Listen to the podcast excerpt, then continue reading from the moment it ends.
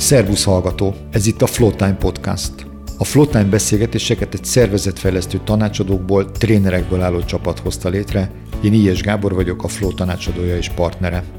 Kollégáimmal arra jutottunk, hogy az amúgy is gyakori konyhai beszélgetéseinket kinyitjuk szélesebb körben. Ha kíváncsi vagy arra, hogy milyennek látszik a minket körülvevő világ, a szervezetfejlesztő trénerek sajátos szemüvegén keresztül, ez lehet a te műsorod. Szervusztok! Ebben a körben még nem beszélgettünk szerintem talán még soha, mert hogy ez most egy rendkívüli alkalom.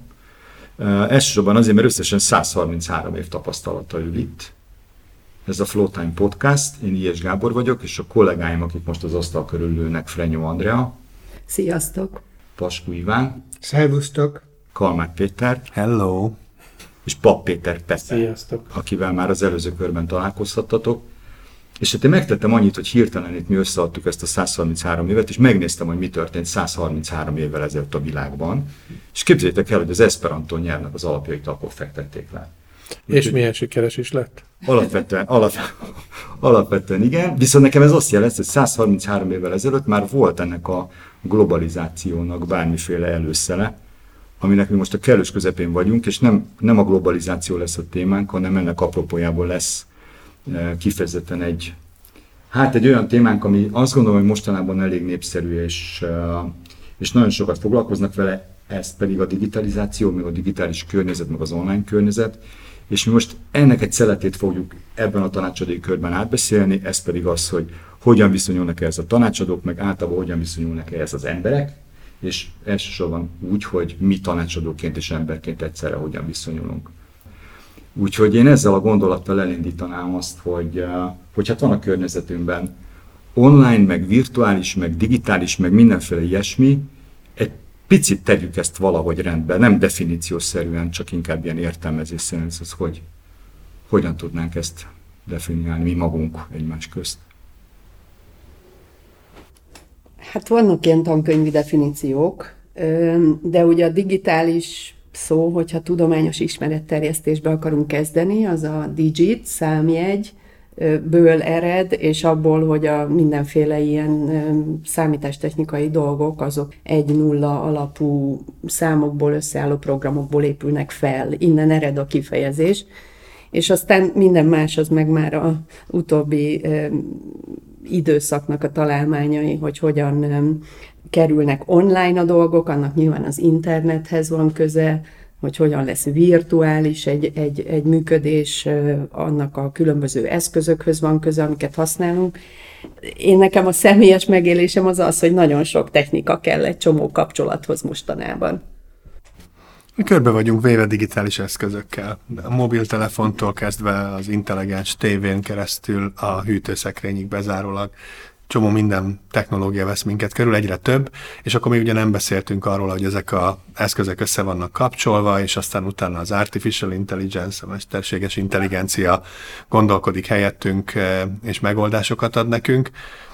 Ez a digitalizáció, ami, amit nem kell felgyorsítani, ami zajlik. Eh, a mérnökök azok, akik ezt diktálják, ezt a tempót, és a technológia fejlődésével próbálunk lépést tartani.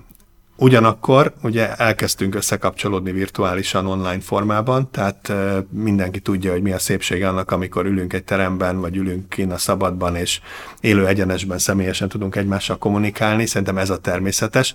Ezt ugye megakasztja már egy maszk is, vagy valami, valami ami, ami az utunkban van, amitől nem tudunk tisztán és egyértelműen kapcsolódni és, és kommunikálni egymással még nehezebb, amikor ugyanezt egy, egy online felületen keresztül kell megtennünk, Teams-be, Zoom-ba, Messengerbe, és még sorolhatnám, próbálunk meg úgy kommunikálni, mint hogyha ez nem akadályozna minket azért valamilyen szinten.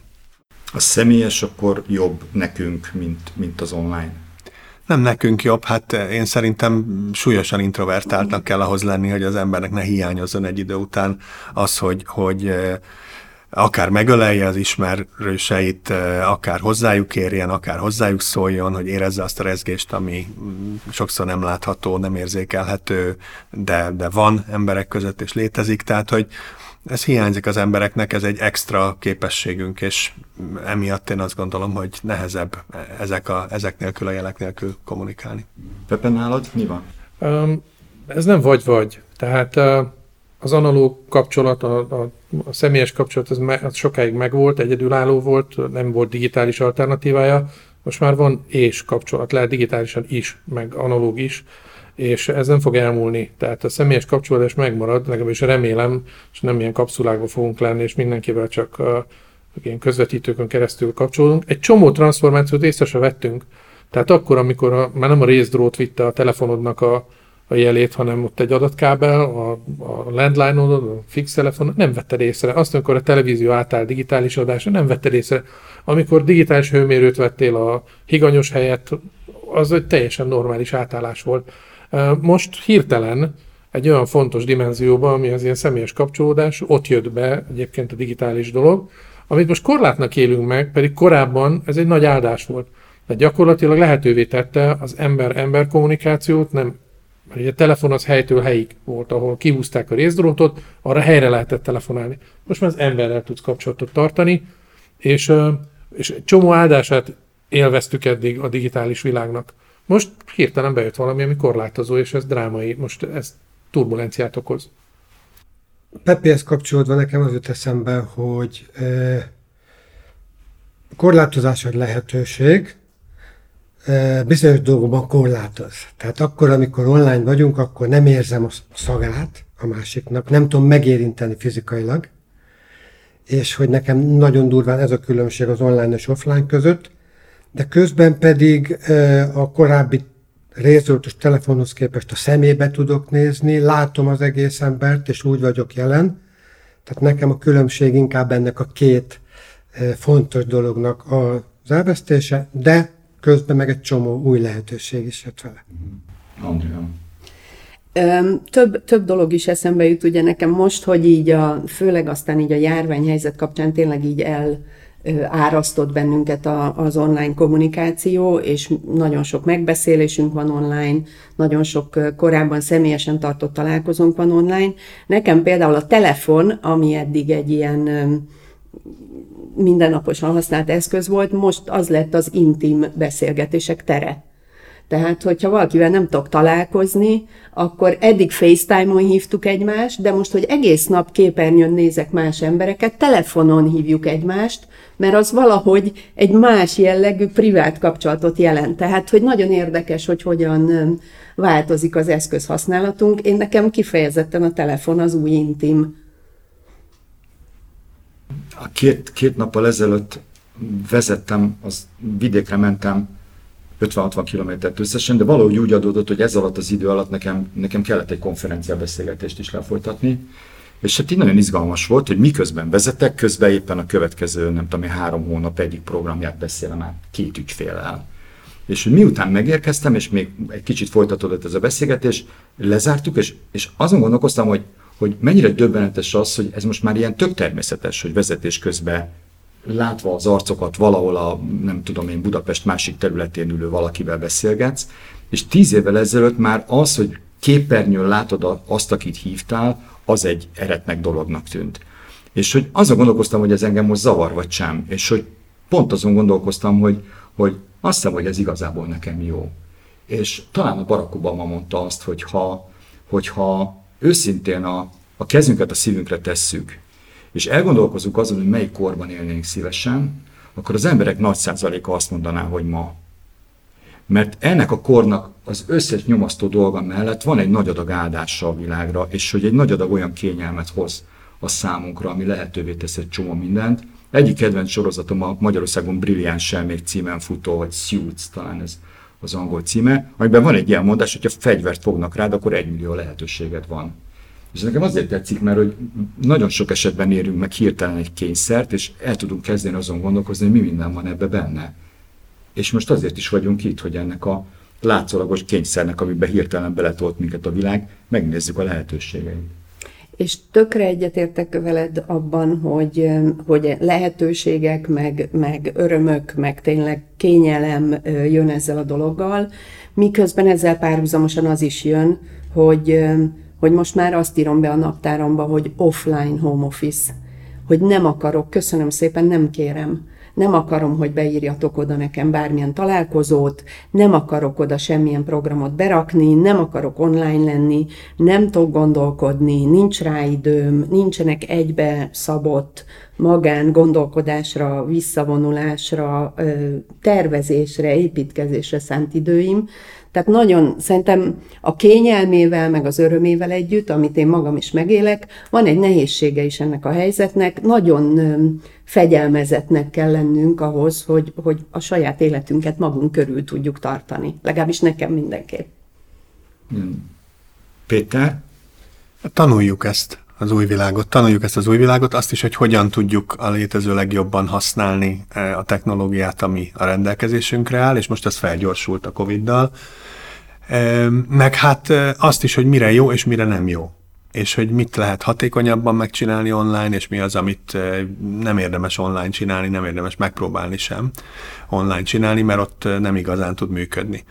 Én elég sokat dolgoztam virtuális meetingeken, virtuális megbeszélések keretében a Covid előtt is, mert részben a, a mi bizniszünknek a nemzetközi dolgait, részben pedig a mi szakmánknak a nemzetközi szervezeteit próbáltam fejleszteni, működtetni és én egy abszolút áldásként éltem meg a, a Zoomot és a hozzá hasonló felületeket ebben a dologban.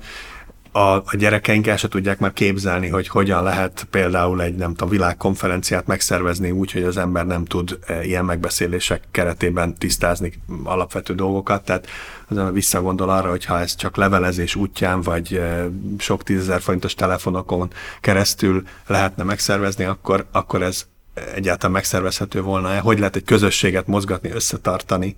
Rengeteg pozitívuma van a helyzetnek, nem nehéz ráhangolódni a pozitívumaira, de meg kell tanulnunk, hogy mire jó és mire nem. Azt mondtad, hogy tanuljuk ezt a világot. És hogy nem csak tanuljuk ezt a világot, hanem mi ebben a világban tanítunk is. Ami azért izgalmas, mert 2018-ban a Tárki ki, csinált egy olyan kimutatást, miszerint a magyar felnőtt lakosság háromnegyede még akkor se tanulna, hogyha erre lenne pénze meg ideje. Ezért ez egy elég lesújtó. Mi ebből a környezetből indulunk. Hát akkor most hogy legyen? Mit, mit tudunk tenni ennek érdekében, hogy egy ilyen környezetben tudjuk tanítani az embereket? Én nagyon sok olyannal találkoztam, aki a, a bezártságot az tanulásra fordította. Tehát én meg a saját lányomon döbbentem meg, aki azt kérdezte tőlem az első hetekben, hogy ha már úgyis itthon vagyunk, akkor szerintem három ingyenes MIT-s kurzus az elége, vagy sok, vagy nekem mi a tapasztalatom, mert nem akar túlterhelni magát. Nagyon sokan választották ezt, hogy, hogy tanulnak valami újat. Honnan fogják tudni, hogy amibe belenyúltak, az jó? Szerintem azért nyúlnak bele, mert tudják, hogy jó mert hogy érdekli őket. Tehát óriási a kínálat. Nem random választanak. Tehát ő is megkeresett három különböző, nekem három teljesen különböző dolgot, és mind a három izgatja. Szívesen tanul. Illetve Gábor ugyanúgy, mint az életben, egy csomó mindenről nem tudjuk előre, hogy jó lesz-e nekünk, vagy sem. Kísérletezés. És lesz olyan kurzus, vagy olyan téma, ami jobban bejön, lesz, ami kevésbé, de hogy sokkal könnyebben tudunk szörfölni most itt a tanulási lehetőségek körül is.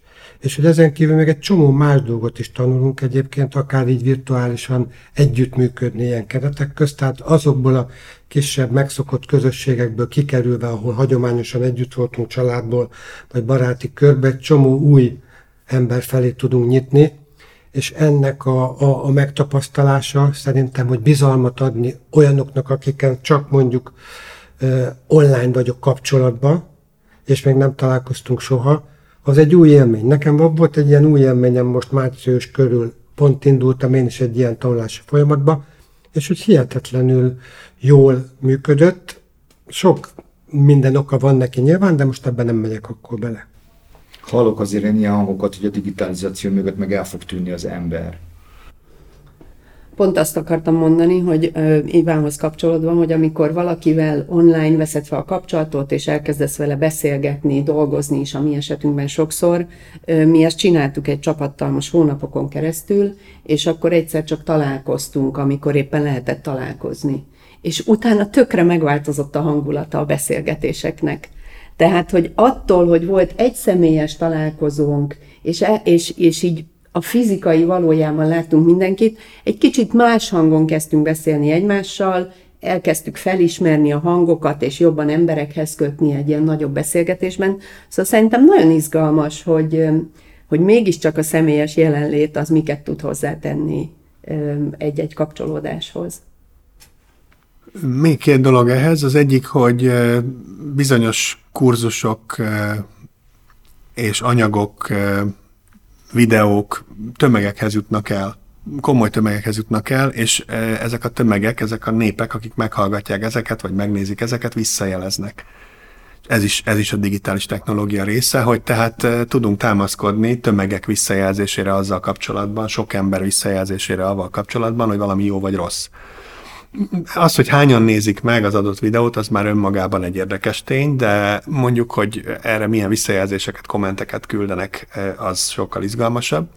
És van egy másik tendencia is, hogy egy-egy kérdésköré az én érdeklődésem köröm höz kapcsolódóan egy közösség is kialakult. Tehát, hogyha engem, engem érdekel az, hogy kis motorokat hogy kell szerelni, akkor előbb-utóbb benne találom magam egy olyan virtuális közösségbe, amelyik e, ez iránt a téma iránt érdeklődik, és az ővelük való kapcsolattartás, a velük való beszélgetés, az őtőlük érkező jelzések, visszajelzések is orientálnak engem, hogy mi a jó és mi a rossz abból, ami rendelkezésemre áll az adott területen.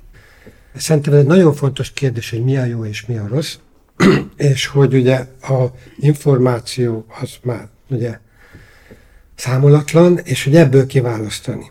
És erre van egy nagyon jó pufa példa, ami nekem most így beugrott és ehhez kötődik, és biztos ismertek az ebolának a sztoriát. Néhány évvel ezelőtt, amikor az Orvosok Határok nélkül című csapattal kapcsolatban lehetett ezt olvasni, ugye abban a faluban vagy abban a régióban dolgoztak azon, hogy megfékezzék ezt a járványt, és ugye ott az a szokás, hogyha valaki beteg, akkor köré gyűlik a család, mindenki ölelgeti, biztatja, próbál ilyen életerőt, energiát adni neki. Ami az ebolánál eléggé ellenjavalt is. És amikor a fehér emberek ott voltak, és mondták, hogy hát ezt nem kéne, hanem inkább pont ellenkezőleg kéne, akkor jött a normál reakció, hogy ide jönnek ezek a orvosok a világ minden tájából, és fel akarják rugni a mi szokásainkat, hagyományainkat, és valami olyasmire akarnak rávenni minket, amit mi nem szeretnénk.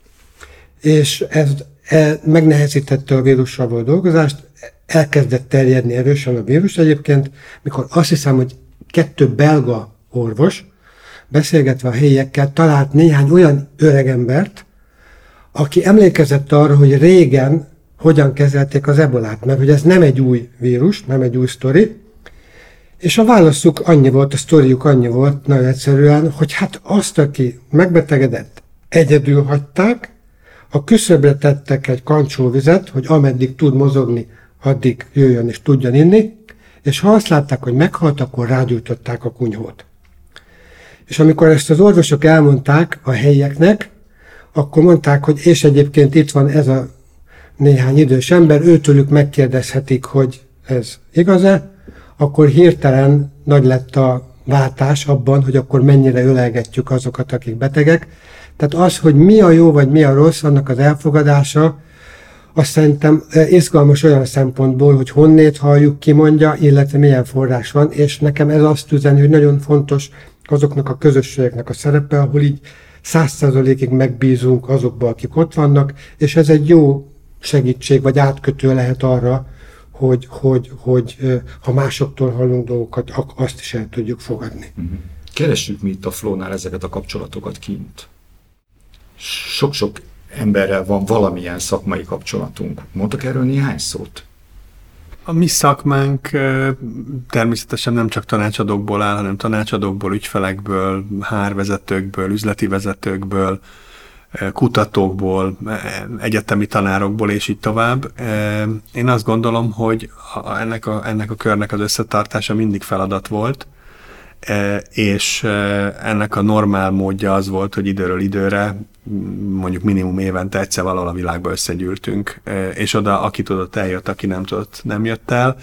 Most ebben is van egy nagy váltás, egy nagy lehetőség előttünk, mert tudjuk azt, hogy van olyan, aki megengedheti magának, hogy az egyik kontinensről a másikra repüljön, és van, aki nem, és ez nem feltétlenül esik egybe az ember szakmai értékével, tehát hogyha fogunk tudni virtuális találkozókat tartani, és be tudunk majd kapcsolódni a párbeszédbe, a beszélgetésbe a világ összes pontjáról gyakorlatilag költségmentesen, akkor ez lehet, hogy dobni fog az együttműködésünkön és a szakmánkon is. Van ennek most egy apropója, mert hogy itt a közeljövőben egyre több ilyen külföldivel fogjuk mi fölvenni a kapcsolatot, nem csak külföldivel, mert hogy egy picit igyekszünk ránézni arra, hogy ennek a digitalizációnak az emberi oldalát különböző területeken hogyan látják, meg különböző mondjuk így, hogy rétegekben. Mondtak erről néhány szót? Csak. Ez nem új, nem új abban a tekintetben, hogy, hogy mit a Flónál azért ezt mindig előtérbe helyeztük, hogy ezt a széles kört, amiről az előbb Peti beszélt, ezt tanulásra, gondolatok megosztására használjuk. Tehát sok éves gyakorlatunk van abban, hogy a legjobb elméket idehozzuk Magyarországra, és beszélgetünk velük mi elsősorban. És egyébként azoknak is kiterjesztjük ezt a kört, akiket említett Péter, hogy barátaink, ügyfeleink, hasonlóan gondolkodnak, és azt gondoljuk, hogy nekik is jó lenne. Úgyhogy ebben a sorban most egy sokadik ugyanilyen esemény történik, ahol a, az ismeretségi körünkből, a szakmai hálózatunkból megint rá tudtunk beszélni egy néhány embert arra, hogy a struktúrában velünk beszélgessen pont erről a témáról, hogy a digitális világ hogyan érinti a, a, az embereket, a munkahelyeket, és ezt a gyakorlatot mi folytatni fogjuk a jövőben is, nem tudom, hogy milyen formában, most éppen digitális formában. Hát volt nekünk hat, eddig hat Flow Leadership konferenciánk, ami mindig nagyon nagy elégedettséget okozott, és nekünk is egy hatalmas pozitív élmény volt, tanulási lehetőség volt minden évben, az elmúlt 8-10 évben, és most áprilisban ezt a konferenciát el kellett halasszuk, de októberben minden csütörtökön három órára ugyanabban a témában, amit korábban is fontosnak tartottunk, és most még fontosabbnak tartunk, a digitális transformáció emberi oldaláról fogunk beszélgetni. Szerintem a világ legjobb elméivel, vagy néhány olyan emberrel, akik a legjobb elmék sorába tartoznak. Olyasmi témákról, hogy egyáltalán ez a digitalizáció hogy változtatja meg az életünket, ehhez a szervezeteket hogyan alakíthatjuk át vezetőként, az ember hogyan fog tudni egy ilyen új környezetben értéket termelni, a bizalomnak és a, a csapatok közötti, illetve a csapatokon belüli együttműködésnek milyen szerepe lesz a, a jövőben és a digitális világban, és hogy a vezetői feladatok eh, hogyan alakulnak át egy digitalizálódó és egyébként eléggé bizonytalan környezetben. Ezekről a témákról fogunk beszélgetni október folyamán eh, öt körben. Azért itt helye van annak, hogy mondjunk néhány nevet. Vannak olyan emberek, akiket nem kell bemutatni, tehát Csányi Vil most nem kell bemutatni senkinek, azt gondolom a, a tudományos akadémiai munkássága alapján, a, az írói munkássága alapján, akárhol megszólal, mindig fantasztikusan érdekes dolgokat mond, és van, van üzenete a, a digitalizációval kapcsolatban is a számunkra, de a külföldiek közül mondjuk a Daniel Saskind egy olyan név, az Oxfordi Egyetem egyik kutatójáról és előadójáról beszél, beszélünk, akinek a, a központi TED konferencián, tehát a nagy TED konferencián eh, elhangzott előadását, azt több millióan nézték meg eddig, és eh, az ő gondolatai arról, hogy hogy fog kinézni az a világ, ahol nem lesz kötelező a munka, hanem inkább egy választott opció lesz mindannyiunk számára, biztos, hogy izgalmas lesz. Vagy vendégünk lesz Michael Arena, aki ugye az egyik legsikeresebb digitalizációval és digitális megoldásokkal működő cégnek, az Amazonnak a globális képzés és fejlesztési vezetője, a tehetséggondozással foglalkozó kulcsembere.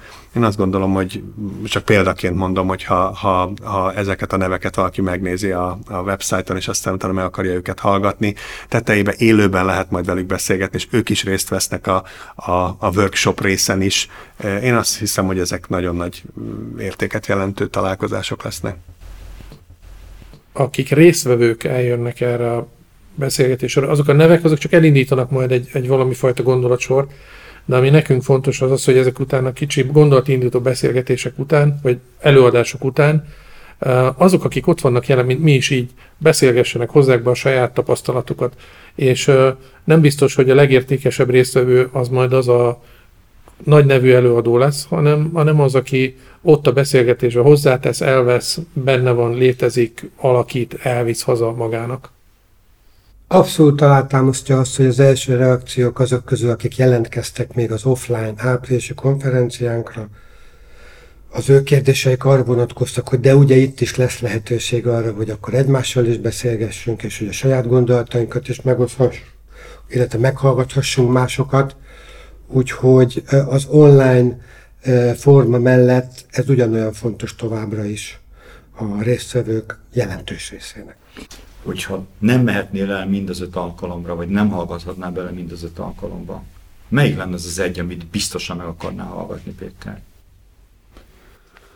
Hát nekem ott kell lennem az elsőn, az egész biztos, a, a, a, ami, amin ugye elindítjuk ezt a szériát, és amin a Daniel Saskind és Ilene Wasserman fognak minket fejleszteni. Úgyhogy akkor gondolom azt választanám, de nekem ez, ez borzasztó nehéz volna én, én mind az ötön szeretnék ott lenni, és van is egy íve ennek a dolognak, tehát visszük a, az egyik alkalom gondolatait a másodikra, a harmadikra, és nem véletlenül van az egész szériának a végén az a kérdés, hogy vezetőként arra, amit megbeszéltünk az első négy alkalommal, hogy kell reagáljunk. Úgyhogy ha választom kéne egy másodikat, akkor valószínűleg az eleje mellett a végére mennék el, de javaslom mindenkinek, hogy próbáljon végig ott lenni ezen a, ezen a masterclass sorozaton. Nekem itt van egy lista előttem, hogy ki mindenki lesz még itt, és azért ezen van egy nagyon izgalmas név, Paja Bea. Hogy került ő be ebbe a körbe? Hát a Beát ugye nagyon sokféleképpen tudnánk kapcsolni, de hogy konkrétan abban a kerekasztal beszélgetésben, amiben ő is részt vesz, ő egy picit így a művészvilágot fogja képviselni, és hogy ugye olyanok lesznek még vele, akik egyrészt arról beszélnek, hogy akkor például a munkahelyen hogy jelenik meg az iskolákban, a követ, tehát a most jövő, hamarosan megjelenő munkavállaló generációknál, illetve azt gondoltuk, hogy egy teljesen ilyen másfajta közeget, mint ami a biznisz közeg, és szívesen meghallgatnánk, és ez a művészvilág, hogy ott hogyan jelenik meg a digitális transformáció, és hogy náluk milyen lehetőségeket, meg milyen kihívásokat tartalmaz. Ugye ebből sok mindent láthatunk, olvashatunk most, mert ugye ez a szektor eléggé nehéz helyzetben van, e, mert ugye csomó élő kapcsolata van ugye a pláne nyáron a rajongókkal, de azt gondolom, hogy nekik is ez egy olyan szorító helyzet, amiből remélhetőleg az egész szektor jól fog majd kijönni. Az én fejemben ez így jelenik meg. Egy témáról nem beszéltetek. A bizalom is egy témája ennek a, ennek a sorozatnak, és nekem ez a cicám, szóval engem iszonyatosan érdekel az, hogy hogy hogyan lehet mégis azt az együttműködést, bizalmat, kapcsolatot fenntartani a virtuális térben, amit egyébként a, a sima analóg hétköznapokban tudunk üzemeltetni, tehát amikor vezetők hirtelen olyan helyzetbe kerülnek, hogy az embereik távol kerülnek tőlük, akkor hogyan tudják hagyni az embereiket dolgozni, és úgy megte, meghatározni a kereteit az együttműködésnek, hogy ebbe az emberek jól érezzék magukat, és elkötelezetten vegyenek részt abban, amit csinálnak. Én, én nekem ez egy nagyon-nagyon izgalmas kérdés. Egyébként is a bizalom kultúrája egy szervezetben nekem egy nagyon fontos kérdés. Szokták mondani, hogy a segítségkérés a bizalom előszobája. És hogy mi meg alapvetően arra vagyunk kódolva, hogy tőlünk időnként szoktak segítséget kérni. Hogyha bárki van még olyan elvetemült hallgató, aki, akit érdekelne az a téma, hogy ebben a digitális világban hogyan is néz ki az ember, és fölhívna minket arra vonatkozóan, hogy figyelj, segíts már, hogy én ebből mit tudok kiszedni ebből a következő egy hónapos, öt alkalmas szeánszban. Mit, mit tudunk neki mondani? Miért jó lesz? Miért, miért lesz ez neki jó? Korábban mondtad azt, hogy honnan tudja valaki, hogy egy kurzus jó-e. El kell jönni, meg kell próbálni, nem tudjuk, hogy mit fog neki adni. Tehát mindenki személyes igényekkel, személyes perspektívákkal jön, fog találni olyat, ami neki most aktuálisan fontos, biztos vagyok benne. Én, én nem garantálom, hogy ezt az egyet mindenki. Tehát pont erről szól ez a műfaj, ami szervezetfejlesztésünk is, hogy nem ráhúzunk egy embert, vagy egy valami fajta paradigmát az egészre, hanem megtaláljuk azt a sokféle látásmódot, sokféle szempontot egy szervezeten belül, amelyiknek a konstruktív egyesítésével, amelyikről a, a, a termékeny vitákon keresztül, létrejövő megállapodásokon keresztül el lehet jutni valami új minőségig. És mi is ezt várjuk. Most nem tudjuk, hogy mi lesz, mi fog kijönni ezekből a kurzusokból. Ez nem egy mozi, amit megnézünk, és, és akkor majd vagy igaza volt a kritikusnak, vagy nem, hanem ez egy élő organizmus, ami valami fog fejlődni ebben az idősávban, amit, amit adunk, és valami majd lesz belőle.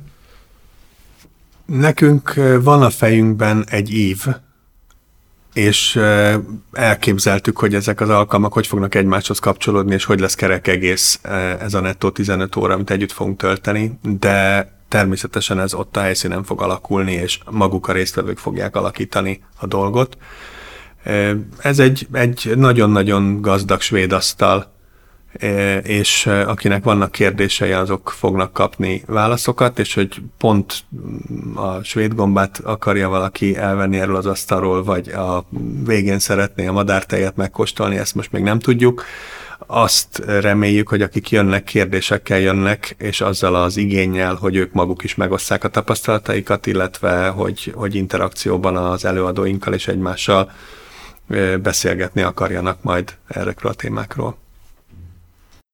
És egyébként ez egy kísérlet az én fejemben. Egy kísérlet arra, hogy ebben a formában is tudunk-e csomó embert inspirálni egy olyan általunk egy évvel ezelőtt fókuszba tett téma kapcsán, ami most az elmúlt fél évben még brutálisabban aktuálissá vált. Tehát, hogy ez senki számára nem elkerülhető, szerintem, illetve nyilván vannak extrém példák, hogy azért el lehet kerülni, de hogy itt van, mindenkit nagyon érint, és hogy azok a lehetőségek, azok a kihívások, amik most megjelentek, azokkal ki mit kezdjen, ahhoz szeretnénk inspirációt adni, és öt alkalommal merem mondani, hogy kizárt dolog, hogy megúszta valaki azt, hogy ne kapjon inspirációt, akár többször is, minden alkalommal akár többször is egy-egy üzenet, egy mondat, egy másik által föltett kérdés kapcsán. Nagyon sokat beszéltünk most az utóbbi néhány percben erről a konferenciáról. Én, én arra lennék borzasztóan kíváncsi, hogy, hogy mi itt, akik itt ülünk az asztal körül, um, elég nagy tanácsadói tapasztalattal az elmúlt 20-21 néhány sok évünkben, ezután a konferencia után egy kicsit elgondolva azt, hogy a következő egy-két évben milyen világ vár ránk, hogyan megyünk mi ebbe a világba most bele?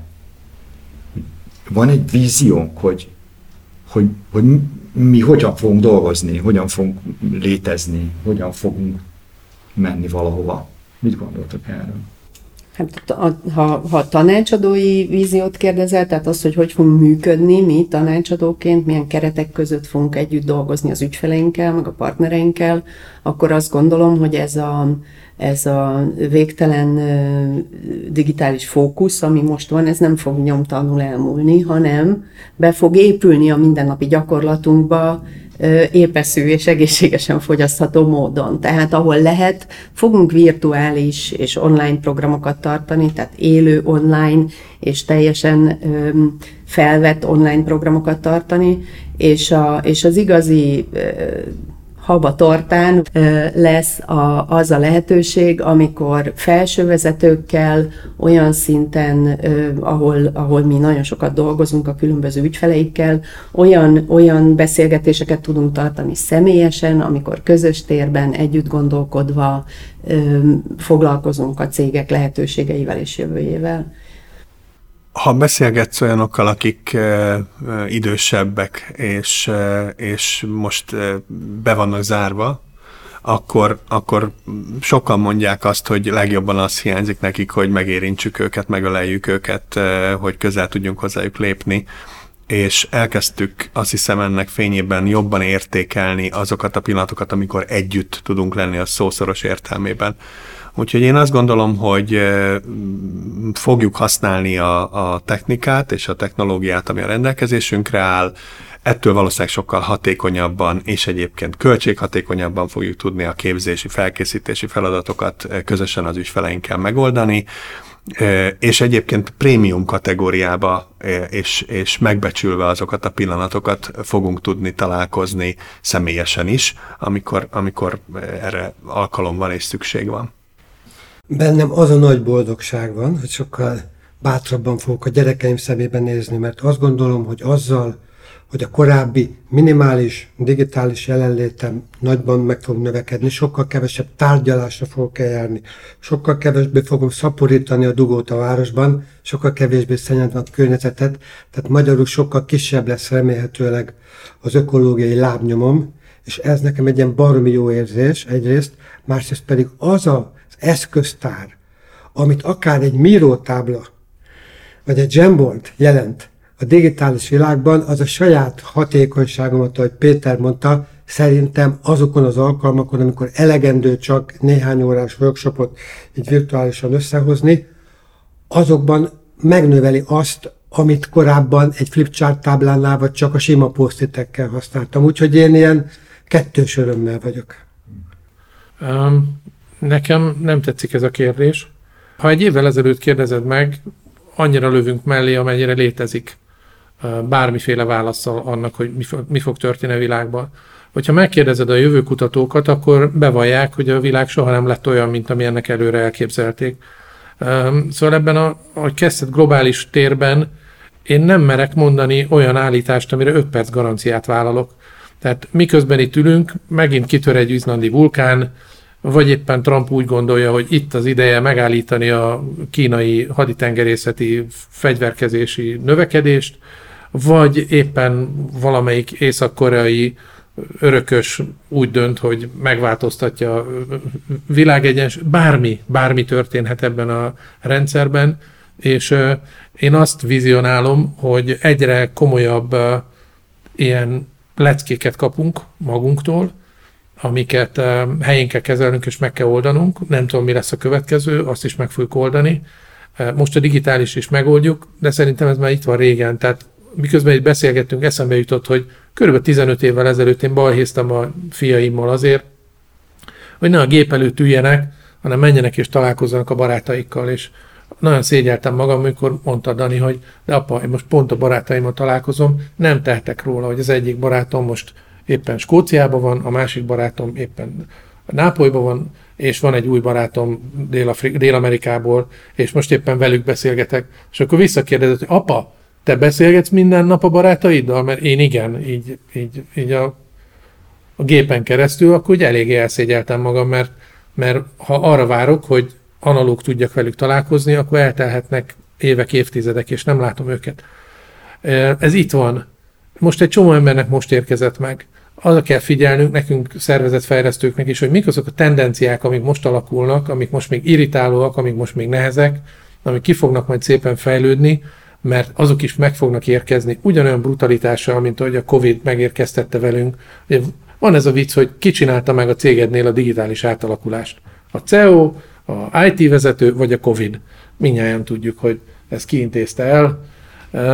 Arra kell nyitva legyünk, hogy merre megy a szervezet, merre megy a társadalom, és mik lesznek azok a kihívások, amiknek meg kell fel, és igyekezzünk fölkészíteni őket. Én a saját életemben ezzel próbálkozom hogy növeljem a rugalmasságomat, a rezilienciámat, az alkalmazkodó képességemet. És ennek a növekedését várom egyébként a jövőtől.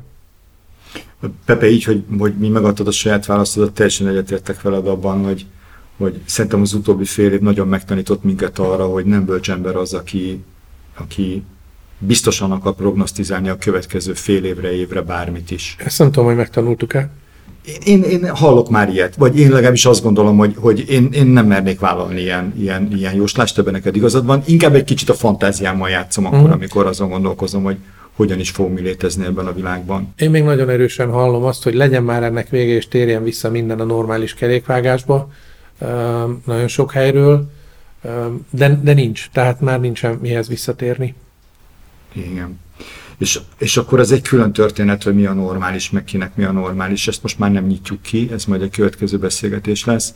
Nekem az jutott eszembe, a Harari-nak van egy olyan mondása, hogy nem létezik olyan, hogy előre megjósolt forradalom, mert azokat általában elhárítják. Úgyhogy mi sem fogjuk tudni pontosan, hogy itt a következő időszakban mi olyasmi lehet, amit mi, ha előre megjósoljuk, akkor lehet, hogy ebből teszünk kísérte, vagy ellene akár.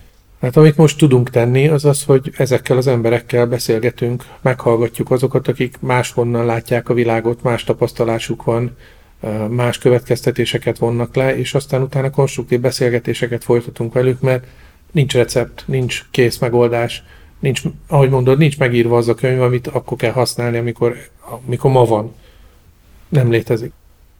Én, én lassan lezárnám ezt a beszélgetést, ha gondoljátok. Hát ez nem a vége ennek a beszélgetésnek, hanem vagy a közepe, vagy az eleje. Folytatni fogjuk októberben ugyanezeket a témákat a Flow Leadership Masterclass sorozat keretén belül, meg szerintem azon túl is. Oké. Okay. Nagyon nagy leegyszerűsítve a végére, én most azt érzékelem, és javítsatok ki, hogyha nem jól, hogy, hogy azért a személyest azt mégiscsak jobban szeretjük, és örülünk, hogy van egy ilyen, hogy digitális környezet, de valahogy a mi munkánkban talán a személyes az mégiscsak jobb, mint az online. Az lesz a jó szerintem, amikor beáll egy optimális arány. A digitál, az offline, meg az online között én azt arra várjom, hogy ennek legyen egy jó aránya, és az nálam úgy fog kinézni, hogy jelentősen megnövekedik az online működés, de hogy hiszem azt, hogy ennek van egy ilyen jó aránya, úgyhogy nekem akkor lesz a legklasszabb. És amit a Pepe mondott, az nagyon arról szól, hogy nem áll be tehát, hogy Igen. így napról napra kell kitalálnunk azt, hogy hogyan működünk és hogyan megyünk előre, és egyébként szerintem ezt lehet izgalmasnak is tartani, nagyon sok embernek nagyon ijesztő, ebben kell szerintem egymást támogatnunk, hogy, hogy azt tudomásul tudjuk venni. Nem vetem az az utolsó szakasznak egyébként a címe, hogy hogyan vezessünk embereket bizonytalan helyzetekben. Szerintem meg kell szoknunk azt, hogy nincs biztos van a világnak ezzel kapcsolatban egy egészséges homeosztázisa, és ezt figyeljük, hogy ez hogyan alakul, és mi igazodunk ehhez. Nagyon köszönöm, hogy itt voltatok.